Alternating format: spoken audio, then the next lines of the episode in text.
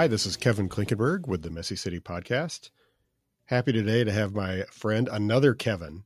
You know, got to watch out. There's a there's a lot of Kevins. We we may have to talk later about this thing I just read about called Kevinism that uh, is in Germany. But uh, my friend Kevin Shepherd uh, from uh, uh, Verdunity is that did I say that right? You you did you did. And uh, you're to, joining us you again, from man. Texas today. Yeah, I am. I'm in Dallas. Terrific, terrific. Well, there's there's a couple things that I really want to get into uh, as we get through uh, the uh, the podcast today. Um, I, I, know you all. Uh, Kevin's an engineer, and he's done a lot of interesting work in Texas and uh, other states that we would probably consider like politically red. I think there's a lot of interesting stuff to talk about there, and uh, and also the the notion of being a, a person that has a podcast and a blog, but also runs a consulting firm. There's some some interesting stuff to talk about there. But before we do that, Kevin, I'd like to make sure people know who you are and you know curious what your background is. I I know from talking to you that you had a you know an interesting professional background and all. Why don't you talk about you know where you're from and how how you got started in the uh, engineering and consulting business? Yeah, so um, it's good to be on with you, Kevin. It's it's always uh, as someone who hosts a podcast, it's always fun to uh, be on somebody else's. So appreciate the invite, but um, yeah, I, I, started out my degree as a as a civil engineer, um, where you're taught that growth and expansion is good, and um, the suburban experiment that we've been doing over the last 50, 60 years is uh, you know, the, the model that a lot of civil engineers and traffic engineers, transportation engineers are taught. What we're not taught in school is how we're going to pay for stuff on the on the back end and um, so I, I, did, you know, basic civil engineering for about 15, 16 years. Um, around the last recession, 2008, 2009, I got offered the opportunity to serve as national director of my former firm's uh, community planning practice. And so I went from a world of engineering into planning and sustainability and placemaking. And, and that's really where my eyes got opened up of uh, ju- just the social, fiscal, environmental impacts of the world that we build, and so that uh, that led to us starting Verdunity uh, April 2011. So um, hmm. it's been 12 years, which is crazy. Yeah, uh, interesting time and, to start something so we, too. Yeah, I know, right? Uh, but it was just I, I was learning so many things working nationally, and I would come back to Dallas and think, what what are we doing differently in Texas that's going to keep us from ending up like a Memphis or a Shreveport, um, Detroit, uh, you know, and and realize not much. We're we're actually doing things bigger and better and faster, uh, or so we we think. And so that that was the idea behind starting our firm is we wanted to help communities in Texas um, think differently about how we're developing so that we can be ultimately be more sustainable. And so um, we started out doing mostly engineering. We're more of a planning, uh, probably probably do more seventy five percent planning, twenty five percent site development, engineering now. Um, but definitely feel like we've uh, evolved as as a company, and I've still continued to evolve professionally too about how I think about planning and urban design and zoning and uh, and civil engineering in, as well. So it's been a, a, fun journey. So, and I know that you took a lot of inspiration from the Strong Towns movement and, you mm-hmm. know, our mm-hmm. friend Chuck Marohn. So talk about maybe how that impacted your thinking. And it was, was that sort of like a key factor in getting you to think about going out on your own? Yeah. You know, I, I 2009, 2010, when I was starting to kind of have this realization that that no matter what city I went to, it's big city, small city, rural, urban, suburban, very few of them had the money that they needed to pay for infrastructure. That that was kind of the aha thing for me. And so I started googling around. I remember I was in my study one night and I came across Chuck's blog way back before Strong Towns was anything like what it is today. Um, and I started reading it and was like, man, this this is what I'm thinking. So I actually reached out to Chuck, um, asked him if he'd jump on the call with me, and and we did. We ended up talking for a good hour and a half, two hours. Uh, and so, yeah, that that uh, definitely impacted our thinking. Um, was part of our early years as a as a firm. We partnered and did a lot with Chuck and Strongtown. Still continue to, um, but um, yeah, Chuck, Chuck's inspired me personally. But but that work and seeing the the evolution of strong towns and stern in terms of um, just advocacy and education. Eh, you know, we're starting to hear more cities um, use that language and look for consultants like ours that uh, that want to help them put those things into practice. So yeah, that, Chuck, Chuck especially, but strong towns too, um, have been a huge influence. So then, when you when you all decided to go out and do your own thing and and and look at forming a, a consulting practice kind of breaking away from more of the corporate side how did you uh, how did you decide like what services to offer and i'm i'm kind of curious you know one of the things that i found when i had my old firm was the services that we in, intended to offer to start with ended up changing pretty dramatically and we ended up doing a whole bunch of other different things i'm what's that been like for you guys Oh, totally, totally, man. Like uh, our north star has always been to help communities become more sustainable. Um, you know, we we want to help communities be more socially inclusive and equitable, uh, more affordable, more resilient. Um, but when you really get into kind of under the hood of how do you do that, um, you know, I mentioned early on we we did start as an engineering firm, and we were trying to help more places do what we thought were the right projects the right way, right? Um, but in Texas, it was like just a brick wall of, uh, yeah, we that that might have worked in Seattle, but we don't want that here, or that might have worked in Kansas City. Um, you know, and it was very much we're doing our thing in Texas. We don't we don't need anything else. Um, and, and so just kind of year to year thinking about the balance of we had to get work to pay the bills um, and man, there there's some projects we did in the early years that just like, ugh, uh, you know, I, and definitely if I go back to my old firm and some of the work that I did, it's even even scarier to think about. But um, we kind of went through a period where we we just started thinking about how how can we get more communities to want to do projects differently, and so that led us into more education and ultimately more of like the the comp plan work. We we do a lot of comprehensive planning work and strategic planning work now, um, but we do it through a very different, just a through the fiscal sustainability lens. So.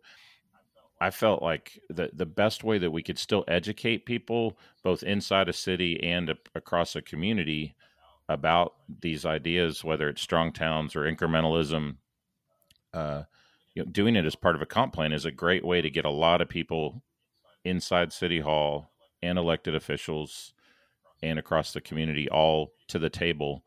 Um, and it's been really cool the last couple of years to see how doing the math and talking about the the value of incremental development and um, pulling in uh, some of things like the value per acre analysis that we'll that we'll do, and a lot of partnership with Monte Anderson um, to show how you can still build great places with local developers. Um, it's it's been fun to uh, to just see communities think differently about how they're going to grow and develop. So that, that's just you know over our twelve years, we've shifted from mostly engineering to kind of half and half, and now, like I mentioned, more on the planning and engagement and education side. Um, there's still there's still engineering work that we do with site development work with small developers.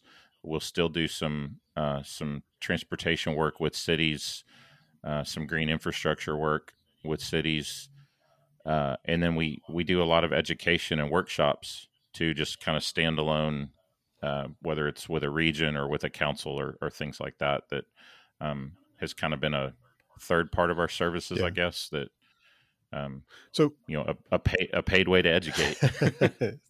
yeah, you never know where it's going to take you. have you found that there are certain kinds of communities uh, that have been more interested and receptive to the message than others? Um, are you working more with smaller communities, or how's that been? You know, um, That's a we do we do work a lot of work with small communities. We got a couple folks on our team that are really passionate about rural towns, um, and so that that's been part of it. Uh, but there's also been some larger uh, some larger communities that have reached out to us, have have heard what we do and our approach, and, and have asked us to come in. Uh, I think more than the size, it's probably more about just the stage of growth that they're in. Um, there's the ones that are um, mostly built out and kind of losing population and maybe shrinking or uh, just trying to reinvent themselves. That's uh, uh, those are places that we love to work in. Um, and then on the other end of the spectrum, it's small places that are just on the verge of really rapid growth, and they've got leadership that wants to grow differently. Um, it's the ones in the middle that we have a lot of here in North Texas that uh, they've grown a little bit in the suburban pattern. They've kind of they've experienced some of the the revenue bump uh, and growth from that, and so they're they're just kind of doubling down on it, and they they really love that model. And the, we've had quite a few of that kind of community that's reached out to us that we've just said no. You know, we we can't. Yeah. We're going to beat our heads against the wall trying to help you, but you're you're not going to get it. Yeah, they're in that. They're still in that uh, sugar high mode a little bit with from yep. the, from the growth that comes that way. Uh, yeah. Ha- have there been a couple of communities that stand out for you that that you feel like you know like the the work has been most uh, successful and or where you've been able to advance that discussion a lot more? Yeah, you know, a, a lot of um, a lot of folks will associate us with uh, Fate Texas. They're a small community out here by where I live, and uh, Michael and Justin, and those guys, I've I've known them for years at this point. Um, I still remember the first time over there went over there to introduce myself to to Michael, the city manager. Uh, he was brand new, and um, you know I live in the area, and so I, I took him a copy of the Strong Towns book and said, "Hey, man, here's a book. Give it a read. Would love to help you out." And that's kind of how our our relationship started with them. Uh, so we've done a lot of work with them over the years, just educating council, planning commission, uh, you know, some fiscal analysis and, and consulting work. Uh, Taylor, Taylor, Texas is another one. They're a, a small community down in Central Texas. Um, that's one of those small but very fast growing, and their their leadership totally understands uh, these concepts from the the mayor to the city manager, the assistant city manager uh, so we uh, we worked on their comprehensive plan last year. Um, that it got um, just found out recently it got an award for the I think APA's small town, uh, small and rural town category. Mm-hmm. I think it was. Um, but they, that was one where they they really embraced the um, you know the fiscal message and how can they grow in a way that's going to keep them affordable, both for residents and for the city um, long term. They they've been a lot of fun to work with. Um, I think uh, you know on the design on the the incremental development side. Um, I don't know if you've had Monte Anderson yep. on your mm-hmm. podcast. Mm-hmm. You have, okay. Um, so Monte's here in Dallas with us, and so we we do a lot of his uh, site civil work.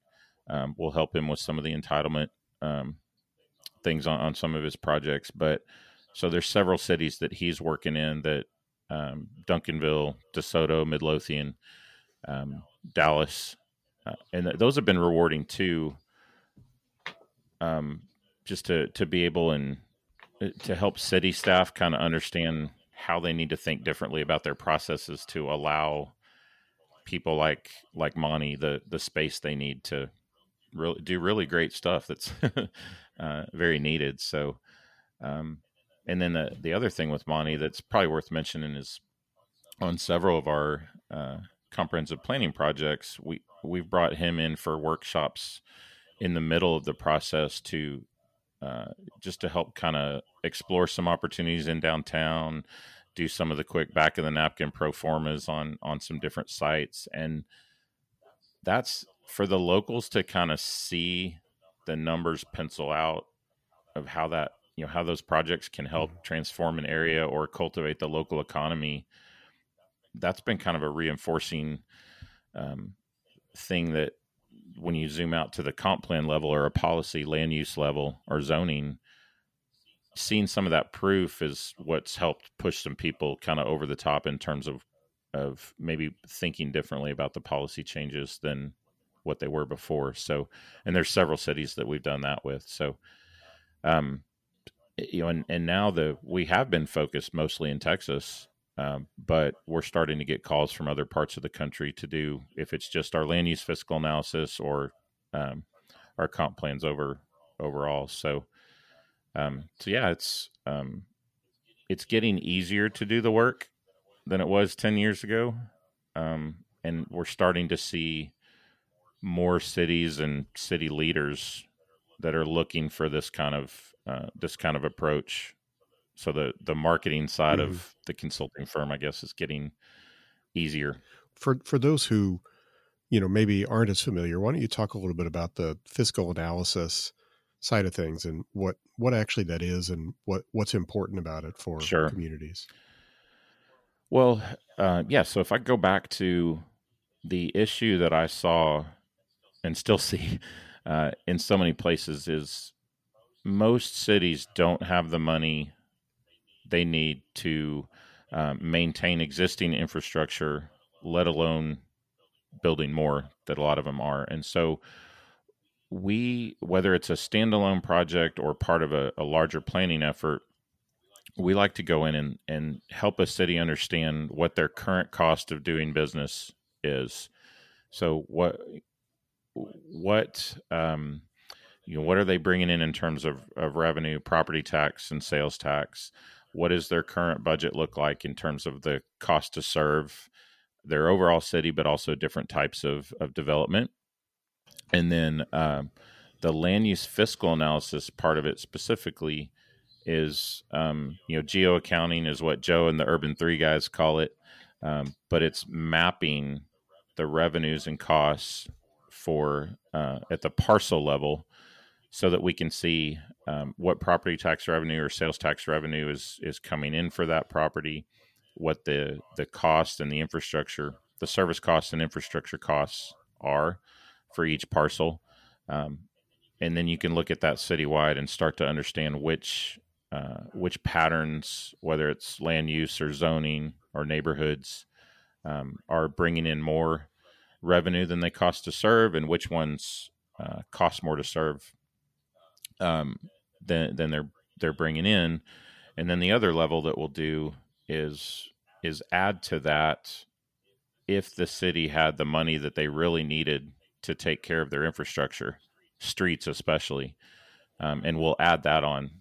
And so you can really start to see the patterns that hold their value even when you load more costs in. Um, versus the ones that really go into the red, um, you know, like a lot of the suburban patterns do. When you add in the the true cost of infrastructure, that uh, you know cities just aren't. Um, the simple way to say it is they haven't been saving what they need to to replace the streets when they reach the end of their life cycle, and so that that massive amount of reconstruction money tends to come due right about the same time that a city's growth phase slows down.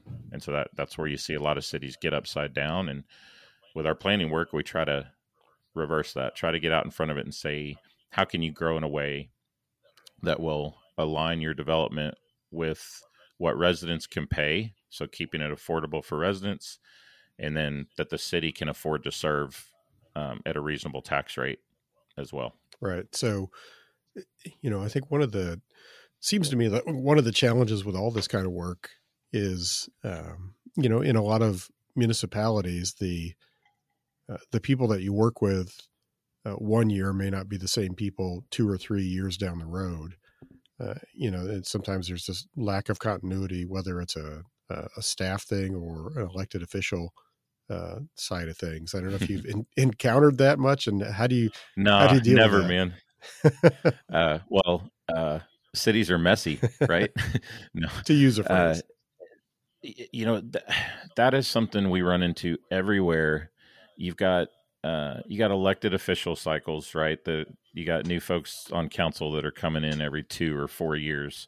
Um, you've got these days staff are moving around like crazy. Um, at least in you know in our area. I mean, they're they're bouncing around between cities or between a private consulting firm and back to a city. Um, and what I think what what we're learning is that you you need a you need a broader ongoing conversation in cities that um, that transcends any one you know any one council or any single staff person that um, it's just like on the private side when you when you look at your business plan and your vision or your strategic plan or your, or your core values you have certain things that that lead and guide your organization that different people will plug out plug in and out of over time but you're still kind of going the same direction. Cities need that too and I, I think the most productive and effective cities we've seen have had that overall vision that overall identity as a community that um, you know as different council members come in and out or different projects happen um, the community understands who they are and and how different individual projects fit into that bigger that bigger journey. Um, I just did a, a, podcast last month with uh, Bill Fulton, who wrote a, a, book called Place and Prosperity. He was um, he was in Ventura, California, for a while, and just we we talked quite a bit about this this idea of uh, city leaders needing to understand that people are going to move in and out of the community, businesses are going to move in and out of a community, but there needs to be leadership at the top of an organization, at at the top of a city that that looks out for the longer term interests of a city and and balances those with what's happening, uh, you know, day to day. So, just an ongoing conversation in cities about the vision and the values and what projects are going to bring money in today, but the liabilities they're going to add in the future. Um, and especially for older places that, that already have so much in the ground, how, you know, how are those projects you're doing today going to help you close that resource gap and affordability gaps um, intentionally over the next 10 years? So uh, one thing, you know, thinking about that, uh, do you have much luck in your work uh, connecting these principles and the ideas with you know, when I knew when you're doing comp plans, you're engaging a lot of different people. Uh, and so it's not just like, um, you know, city government staff or anything or elected officials, but uh, ideally people across sections of the community. Do you, do you find much luck in the business community in a lot of these towns to, to identify with these concepts and especially the fiscal analysis at all, or do they, do they jump on that? Yeah. Um, most people jump on the fiscal analysis because what what we like to say is fiscal sustainability is that common language that everybody can connect with. So you might talk to an average citizen and they might not understand land use or density or road diets or missing middle housing. um, but when you can put, you know, and, and I mean, I've, I've been there before in, in thinking back through different communities where I've lived and comp plan stuff happens and I just like, eh, um, why does it matter? You know, why does it matter to me? But but when you can put it in terms of the the value of somebody's home or um, and keeping it affordable or providing housing that's more affordable, um, the you know the property tax rate that they're paying and the the services that they're getting for that, um, or if you can put it in terms of a business uh, or a developer and say how can you contribute to this community in a way that's going to actually be more you know more affordable or productive for you, whether it's as a tenant or a developer. Um, that it's that common language that kind of brings everybody together, and so we've seen, uh, you know, on the resident side, we we've seen residents that started a process that were like, "Heck no, I don't want density," um, and then they start to understand that well, if uh, if having a little density in their community could help keep their their housing more affordable and keep their tax rate um, reasonable, um, they'll shift and they'll say, "Yeah, I can. I'll support it." And it becomes more about where does it go and what does it look like. Um, then heck no, I don't want it. Um, you know, and on the developer side, um, we we try to we with the plan stuff we, we focus on the high end of the values and the fiscal sustainability and affordability uh, and then in the implementation we try to work um, much more incrementally and collaboratively and locally led. And so trying to tap into the local developers, the local property owners, the residents, all the nonprofits and, and groups in a community and get them to understand they're a, they're a big part of implementation uh, is uh, is part of it. And when you start to when you start to ask them, "Hey, we want input on a plan or a vision," but also challenge them and say, "We don't just want your ideas. We we actually want you to contribute to executing whatever comes out of this thing." Um, you get some different kind of feedback, but you also get a, a lot of um, implementers that will come out and, and start raising their hand that that hey, we want to contribute. And so, the private development community, especially, really understands this out this idea of value per acre and um, building more, you know, a more compact footprint, narrower streets, um, and so we're we're kind of opening up that a little bit to where maybe cities zoning and transportation design standards, especially, have kept them from building what they really want. Now, now we're giving them a new language to come in and kind of pitch why their stuff uh, brings value and helps the community. Yeah, it's um, and I can see all that. Uh, I th- I think it's important to kind of hit that cross section. I mean, one of the reasons I ask is, you know, we've been having this conversation in Kansas City now going on several years that uh, was really mm-hmm. initiated by um, you know our friend Dennis Strait who uh, uh, works at a firm used to be called Gould Evans now it's called Multistudio mm-hmm. and uh, he he really kicked off uh, a series a speaker series and, and everything here several years ago called Making a Great City and it was really built off of a lot of the Strongtown principles and uh, had you know a lot of the usual guests that we all see uh, uh, as part of the roadshow. um, it, it's always kind of led to an interesting you know question in my mind, which is you know how did we how did we kind of end up in this place we are now versus maybe what would have happened 100 years ago 150 years ago and you know I, have had this kind of long running conversation with another architect buddy of mine that it's fascinating how in the like the history of city planning in in a lot of American cities, many of the great city plans that we identify with and think about, you know, like the the Burnham plan in Chicago. Uh, I would mm-hmm. even throw in the Parks and Boulevards plan here in Kansas City, and probably many many similar efforts all over the country. They were really initiated by uh, the business community and uh, really civic minded people in those places. Uh, and then it was later when we developed kind of the administrative apparatus for city planning that we felt like we've kind of like outsourced all this to city government staff. Yeah.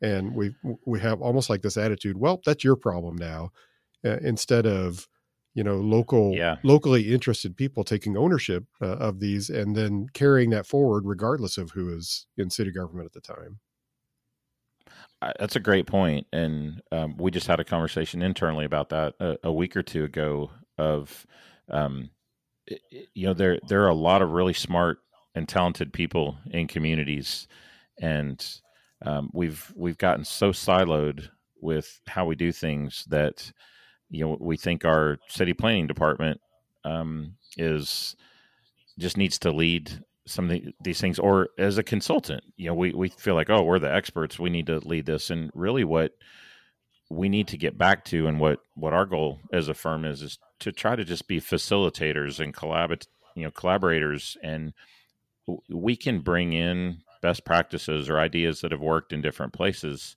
but the people there in that community are always going to be the ones that that know it the best and um, you know know what's going to keep them there in, terms of just retaining the people and businesses that you have, um, but also knowing kind of where new development can happen. So, just getting at this collaborative implementation idea of um, how, you know how can you just tap into all of that community capital is what we call it um, you know, just time talent and treasure. There, there, there's people that have time they can contribute. There's people that will write checks for the projects that they believe in.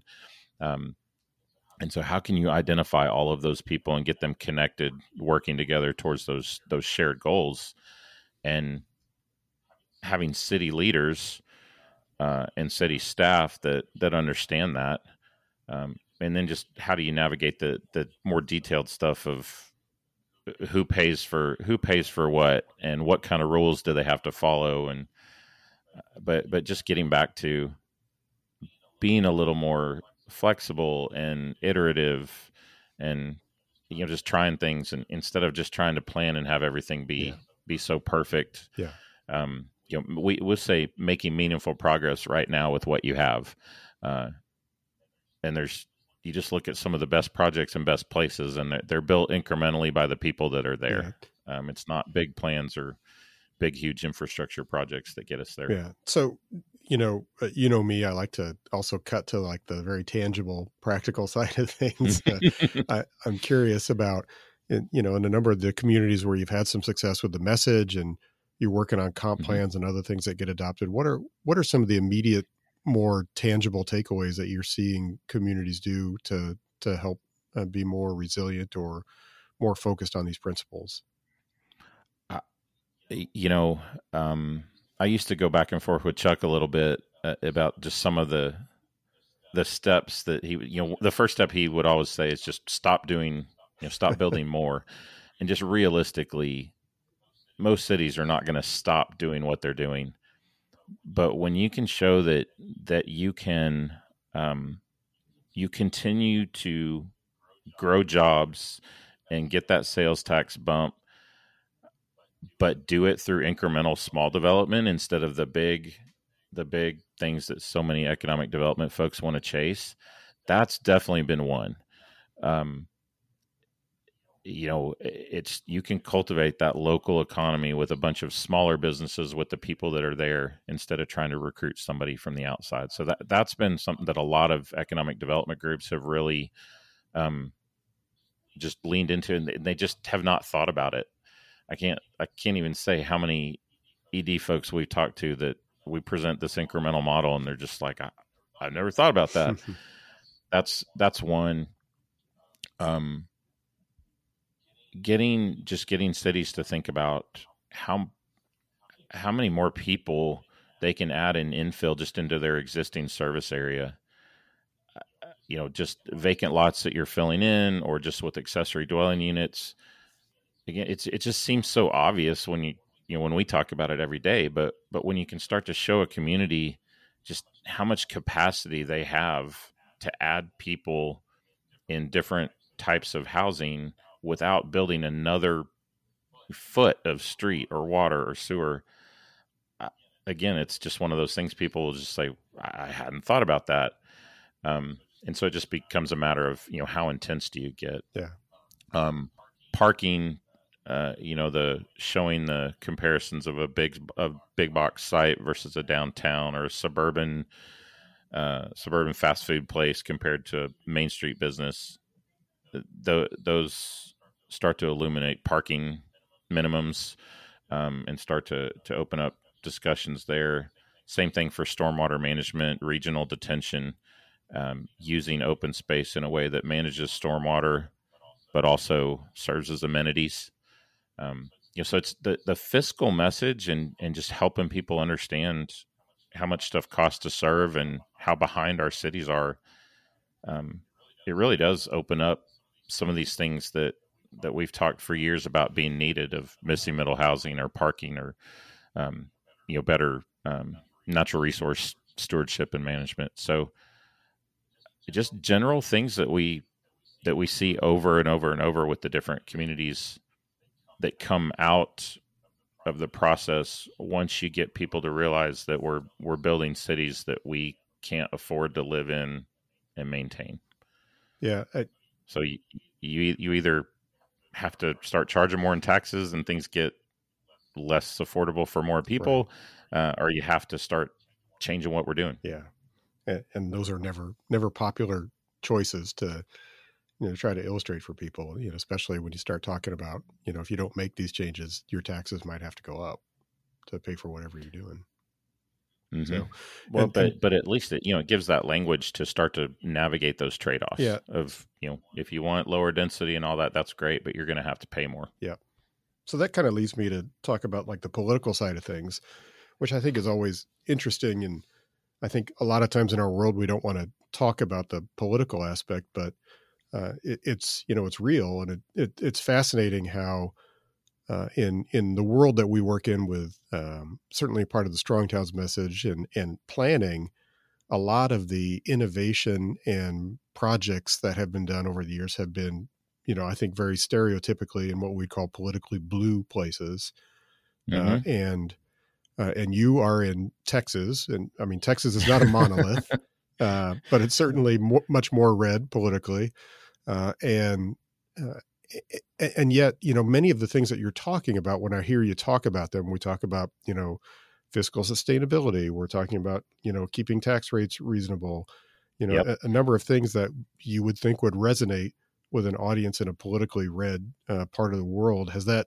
been your experience or what what's the is that an aspect at all of, of the work that you've had to undertake so yeah i mean that's a that's a great point and it kind of goes back to when we were trying to in the early years trying to do better projects and couldn't get people to change um, we had to find a way to help explain why we felt these different these different types of projects were needed and that that fiscal message um, is what we we got to and what we've continued to refine and it and it does work with the more conservative uh, folks not not everybody um, but it's it's it's interesting when you put the the real numbers in front of elected officials that like to say we're fiscal conservatives, we're fiscally responsible, and and you have the conversation in a community in a way that the the residents can see that that their city has a resource gap. We we have streets that we thought we had the money to pay for, but we don't.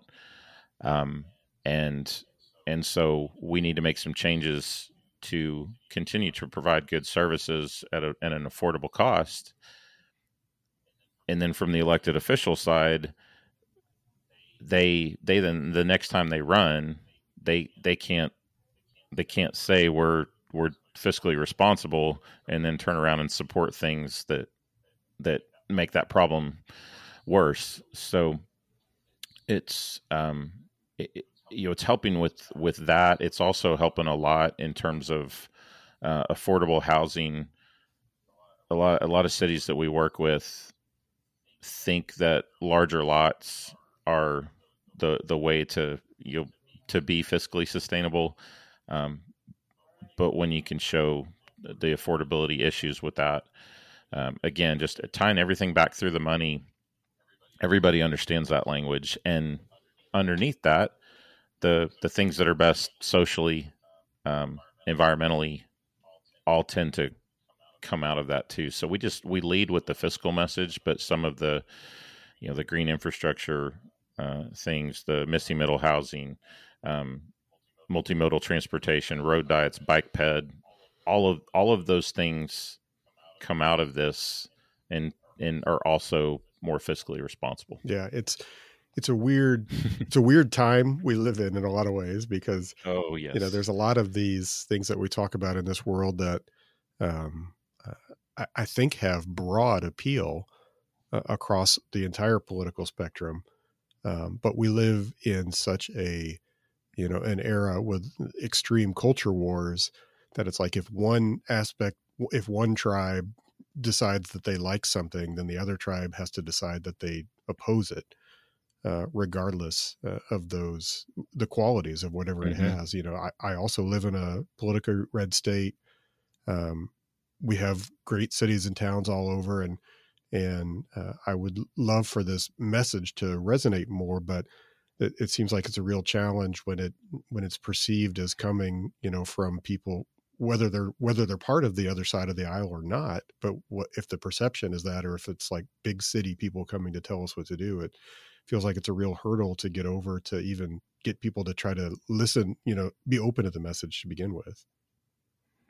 Yeah, and I mean it's this has helped with a lot of the small towns that that we've worked with too that maybe um, you know they're they're just struggling to keep people or struggling to attract businesses and you, you just um, it's I mean every community is different but getting people to just kind of just think a little bit bigger than their daily their daily lives and think about what what really matters to quality of life and um, affordability for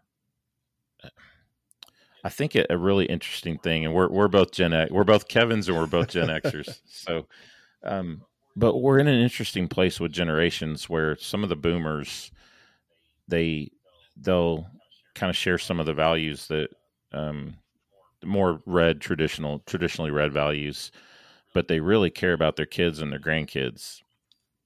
And so this this idea of how are we building places that are going to be affordable and sustainable for their kids and grandkids is a way to get to connect with them too. So it's I, I think the the tough thing is trying to connect with a lot of people at a broad level is hard. But when you can reach them individually and you can you know you can talk with a, a grandma about her grandkids or you can talk with a suburban mom that puts her kid in the back of the suburban and drives them all over town for the play dates you know with the with the pre-approved friends yeah. um you know or, or how how people are speeding through a neighborhood and explaining how narrowing the street can slow the cars down when you can get them one-on-one we have ways to communicate the benefits um, you know of of different approaches and and they'll start to understand it but it, it's hard with just how busy how busy everybody is and just how so many people are just consumed with today and mm-hmm. what have you done you know what have you done for me lately or what are you doing for you know for me to tomorrow. And that's why so much of this falls on the councils the city managers that are going to be in these communities longer longer term to just kind of you've got to you got to help people see that you're building cities for the long the long haul. You're not just building them for you know the next the next 5 years. So it's tough. So I also want to ask you a, a Texas question. Yeah, I mean, I think everybody, we're, we're all aware Texas is just booming uh, as a state. Um, people moving there from, you know, not just California, but all over the country uh, yeah. and has been for a number of years, obviously. Uh, what, you know, what's, what's happening, you know, especially the last few years that you see that might be different uh, is there anything you know, people from outside of Texas who aren't as familiar with it, things that might surprise people about what you see working in cities and towns all over the state? Yeah, uh, you know, I, I I've said for years that the Texas miracle is ultimately going to blow up. Um, we just keep you, we we have a low tax environment. We have um, in, in, a lot of places you've got very high quality of life especially for families with with kids. Um, at and housing is still uh, affordable relative to across the country. Um, and we do see a lot of people moving here from both coasts. Um, but you know they're coming here for the affordability. Mm-hmm. They can they can sell their home right and come here and buy one and buy two others that they can they can rent out. So an explosion in the rental market is is one thing that we're that we're seeing that uh, and watching how different communities are addressing that is has been interesting. Um, the infrastructure thing, though, is is really starting to stick uh, as well because we have more. Uh, definitely, our our large metros: Dallas, Fort Worth, Austin, Houston. Uh, they've struggled with the how to maintain infrastructure for a long time, but now you have a lot of the first ring um, suburbs and the second ring suburbs that are that went through their growth uh, their growth phase in the 60s 70s 80s that are now there they're like holy crap how are we gonna how are we gonna fix all this stuff and you can start to use texas examples to show how people moved from dallas to the first ring community to the second ring community uh, and and so that the strong towns message is really starting to show up here in texas whereas 10 or 20 years ago it wasn't yet. So we always had to use examples from other places to show what's coming. Now we're starting to see it here, and when people start to experience themselves, then you know they they start to lean in and start to look for solutions a little bit more. Um, the other thing is on the affordability side, ha- the housing costs are skyrocketing, and so I've I've compared Texas and California a lot and said, you know, Texas today is California 20, 30 years ago. Um, if we don't build more housing of different types, if we don't build more compact places, housing is going to continue to go up. The infrastructure is going to cost more. And so we're just, all of those things are starting to show up. Mm-hmm. And so what, um, what we're seeing kind of at the political level is this battle between local leaders and the state leaders where the the state officials are still trying to push that Texas model. Low you know low low taxes um, we're open for business you know give all the incentives to come here.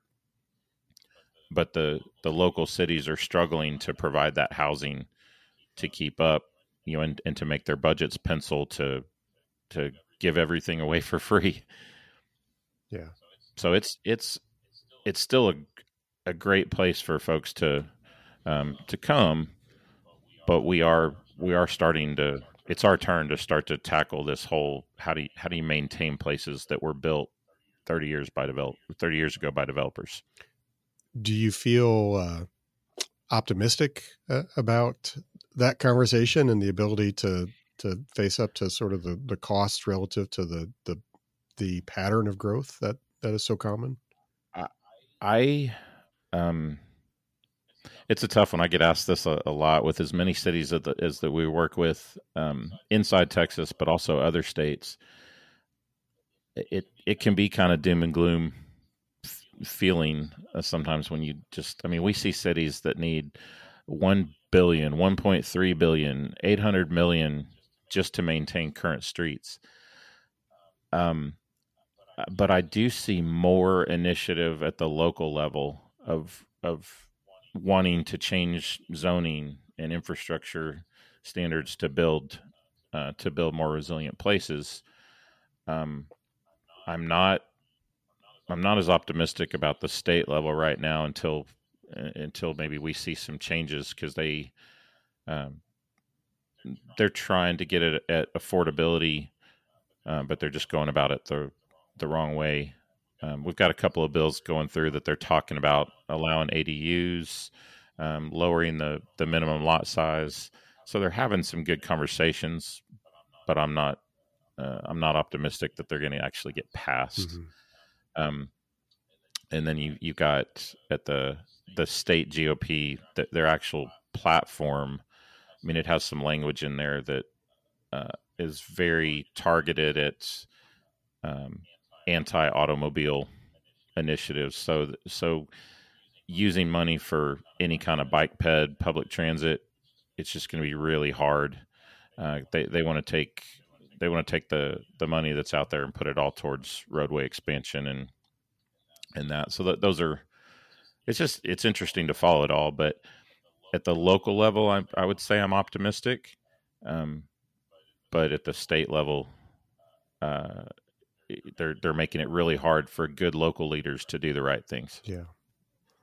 I, I don't. How's that compared to to Missouri and Illinois? I mean, just that whole region. You see the same kind of disconnect between local and state. Yeah, yeah, it's it's similar, and and I would say, you know, I think even in like Missouri and Kansas, which I'm probably most familiar with, there's just uh, there's just even, but I think what's most disappointing, just an absence of discussion about these issues uh, at all, and still a uh, bit of a attitude of well the the approach that we had to economic development 50 years ago is still the right approach today. Uh, and regardless of the fact that there are communities all over the state that have been deeply struggling for for decades, mm-hmm. it seems to be just kind of like rinse and repeat the same model and not let's yeah. stop and reconsider what we're doing and think maybe there's maybe there's a different approach that might work for some of these places. Yeah, we did a we did a comp plan for Parsons, Kansas, um, year and a half or so ago, and um, you know, going into that that community, it was very much that. It was the the the thought was just we've got to recruit, we got to recruit businesses here, and they they had lost and, and we're continuing to lose some population slowly and just changing the narrative in that conversation too about just getting them to look at the value of their downtown and look at all of the the vacant property that they had in their core um, was was fun to kind of sh- see that shift. Um, and, you know, but the economic development stuff, you know, kind of go back to what I mentioned earlier of when you when the economic development folks can see that they can still add jobs and they can still grow the sales tax base through this incremental small developer model.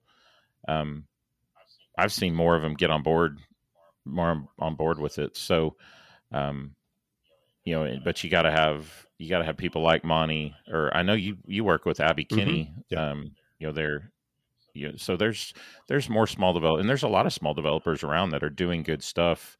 Um, and they can do amazing stuff when they have the support of the city and the economic development uh, groups, you know, behind them. So it's kind of, I guess, I would connect it at least in property tax states. The, you know, the interest to raise property tax rates and property taxes in general is not usually there, and the default is always we're going to go add more sales tax to cover yeah. to cover the gap, but and then the, the economic development folks say, well, uh, from you know from a company perspective, a lot of these larger larger employers are looking for mixed use environments, um, and our co- our local codes and politics won't let us build that.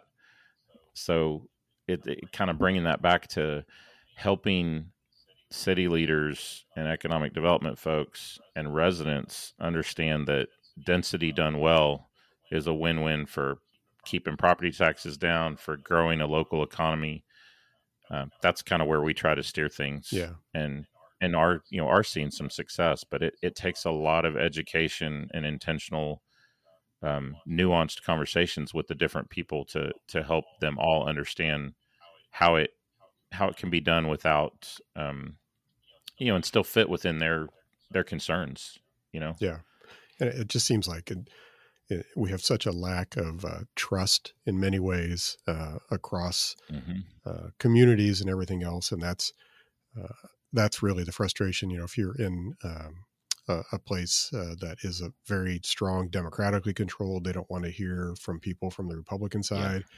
If you're in a strong Republican area, they don't want to hear people from the Democratic side, and bridging that divide right now seems harder than it's ever been. But I think when you can take it to to an extent of what you're talking about, where you can boil it down to specific uh, issues, and then just kind of really work at it over, like you said, over over. It may not happen right away, but over a period of time, if you keep talking about things that matter to people, to their daily lives, to their pocketbook, then eventually you can have some success yeah. with that conversation. Yeah, yeah, it's it's why I've loved strong towns for so long. Is it's it's not right or left or north or south or anything like that. It's just it's reasonable stuff that most people can um, can understand and get behind. And I, I, just as much as we can, we try to bring it back to how are we going to pay for this? How are we going to pay for this and keep it affordable? And start there. And whether it's housing or cost of living for residents, or if it's the cost of uh, building a building or owning or leasing a building from a business perspective, just how are we going to pay for it? And being able to show how how big that gap is right now.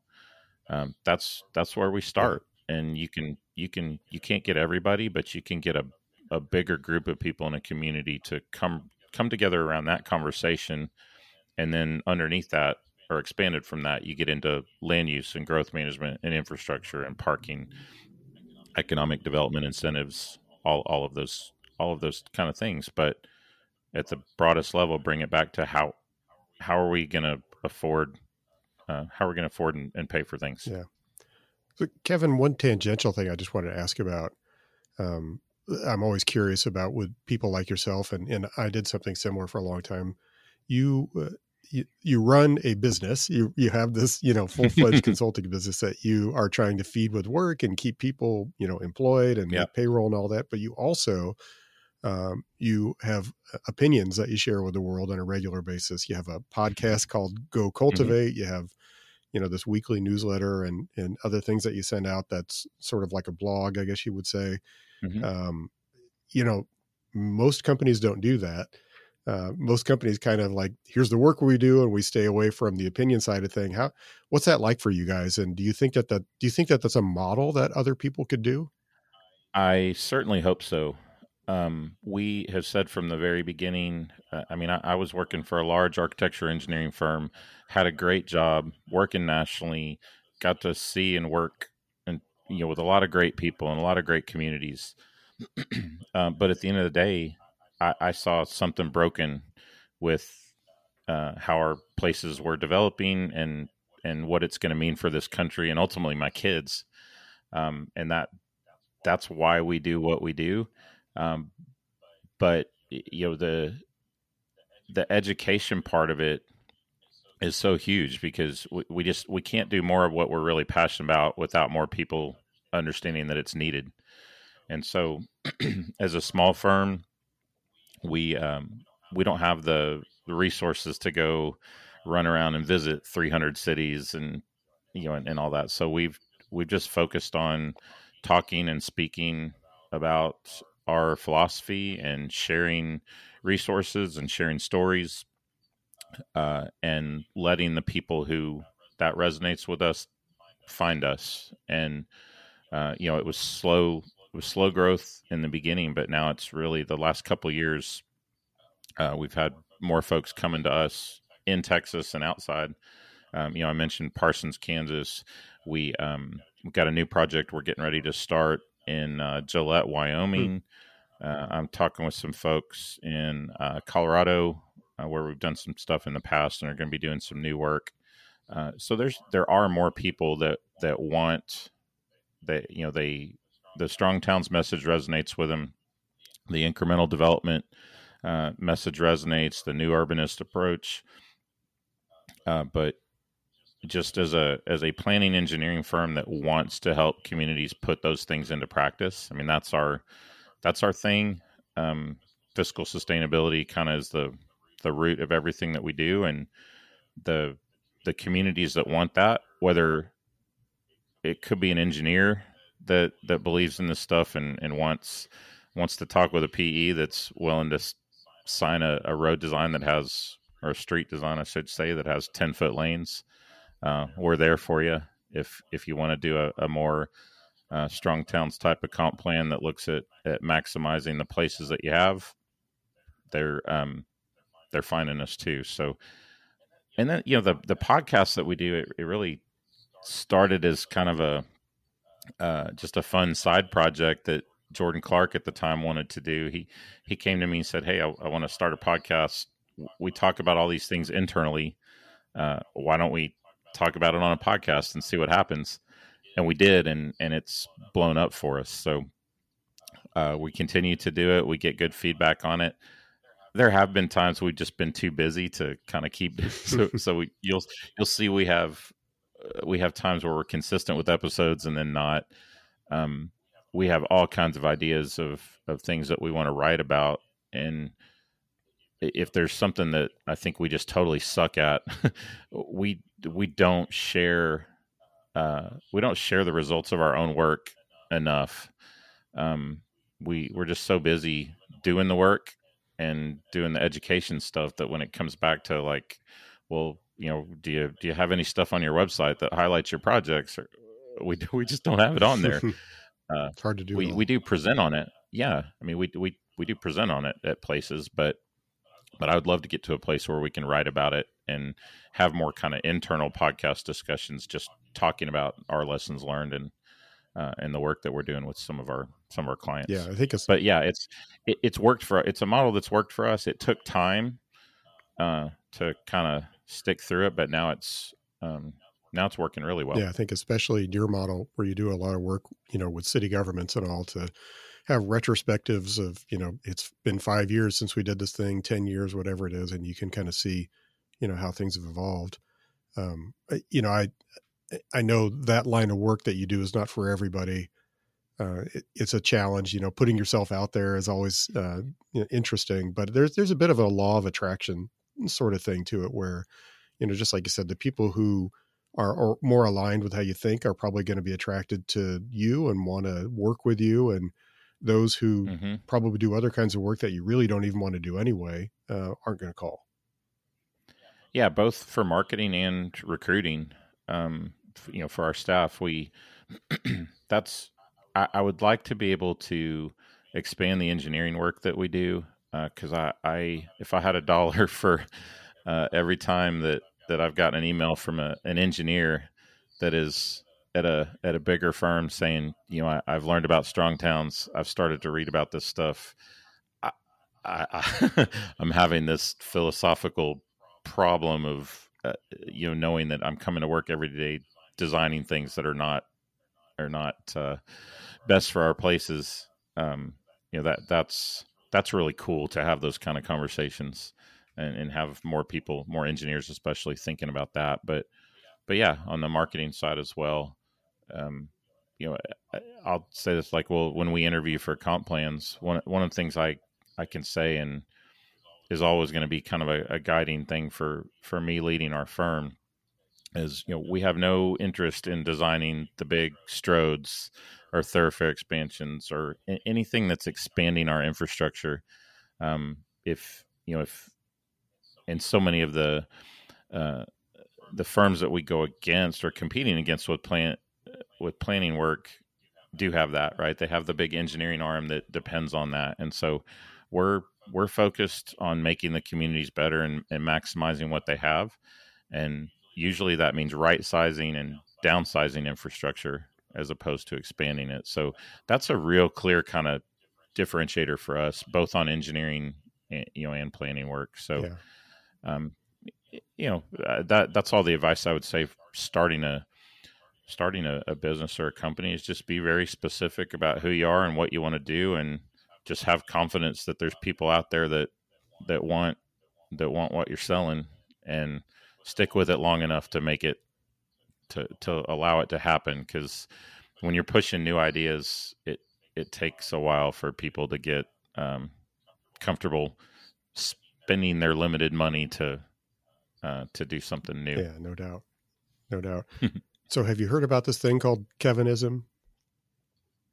You know, I saw you post something about it the other day, and I, I didn't have a chance to read whole, the whole thing. So enlighten me. You need to you need to Google it. I, I had uh, a coworker tip me off to it as well. But apparently, uh, I think this is more of a German thing, but it's, it's also name ever. other Europeans where like the name Kevin has become sort of an insult uh, in oh, in great. Germany and other places. So I'll have to, I'll have to go look. Yeah, I think we need to take offense at that somehow. But I I do. I I think we're. Uh, I, have never met a Kevin I didn't exactly. like. Exactly. I mean, come on, how could you not like him? But eh, yeah, well, I, I, know we've gone back and forth a little bit on the whole Gen X thing. I I, I think we're the best generation out there too. So well, of course. Uh, but yeah, no, I'll uh, I'll go check it out. I, I definitely uh, if Kevin's are bad, I certainly want to know it's why. A, it's a terrifying rabbit hole to go down when you uh, get on get on the internet. so watch out. Uh, so Kevin, I do like to uh, end this podcast with um, uh, just mentioning that you know, this is the Messy City podcast. So I like to ask my guests to think about a place, talk about a place that you know that might meet that uh, that ideal of something that's a little more, you know, something more bottom up and organic. Is there a a neighborhood, a, a city, a town that you think of when when I mentioned that kind of messy city phrase that really resonates most with you? Um, well, I, I have to say it's, I mean, a couple of places that Monte is working just because we, we work so closely with him. Um, and, you know, I, I have so many conversations with Monte about just the, the work he's got to do with councils to to get them to understand and appreciate the the value of the incremental approach. Um, man, I, I, I, from the outside, I really, um, I really applaud kind of what you guys are doing in Kansas City. Hmm. Um, you know, I think there's some great stuff there. I, I have not had a chance in a couple of years to really dig back into South Bend, but that nationally, I would probably say South Bend is one that I'm really, um, uh, intrigued by just with starting with um, with the staff and and what they did several years ago to bring money and incremental development in, and then you know Mike King getting involved and and how that's a, that's evolved. I think South Bend is probably a, a really good place to to study. I um one of one of my guys lives over in Shreveport, Um, Tim Wright, he's he's been featured on Strong Towns. Um, him and a couple others started Reform Shreveport a, a, few years ago. Shreveport's another really interesting place. So, but yeah, I'd, I'd probably say the the communities Monte's working in here in in the Dallas area, Duncanville, um, DeSoto, South Dallas, um, but South Bend on a national level is um, doing some pretty transformative things from a from an incremental development standpoint. Fantastic. Well, we'll uh, end it there, Kevin. Uh, great to talk to you again, and uh, we'll have to do this again yeah. at a future date. That's good. I started losing my voice All right. right here at the end. So no, I uh, I appreciate it. Perfect timing then. And uh, go uh, go. So if if you're listening to this, Kevin's wearing a Kansas City Chiefs shirt, and uh, you know, so go Cowboys. We're we're having the NFL draft here, so uh, it's it's a big deal for Kansas City, and it's nice to win Super Bowls. So, I and I, I we're now now we're rambling a little bit, but I, I don't know, Kevin, if you know, I, I was born in St. Louis, so I have uh, a lot of friends and family still up in St. Louis, Kansas City, Chicago, that that neck of the woods. So I I'm still passionate and somewhat loyal to uh, some of the uh, some of the sports. Uh, yeah, St. Louis has had teams a, up there. They had a tortured football team history. Yeah, I I remember my dad taking me to Cardinals games, uh, football and baseball at the time. But um, interesting. It's been interesting just to follow just how that whole area how it's changed over changed over time. But Kansas City, Kansas City is one of those places. Both sides, Kansas and Missouri. I, I I've always loved Kansas City, so I was it was kind of cool when you I heard you were moving back there and kind of plugging back plugging back in. So hopefully I'll get up there and visit and see what you guys are up you to. You should do it. Got a place to stay anytime you want to come visit. So all right, man. Okay, thanks Kevin. Good to talk to you. All right. Take care. Yep.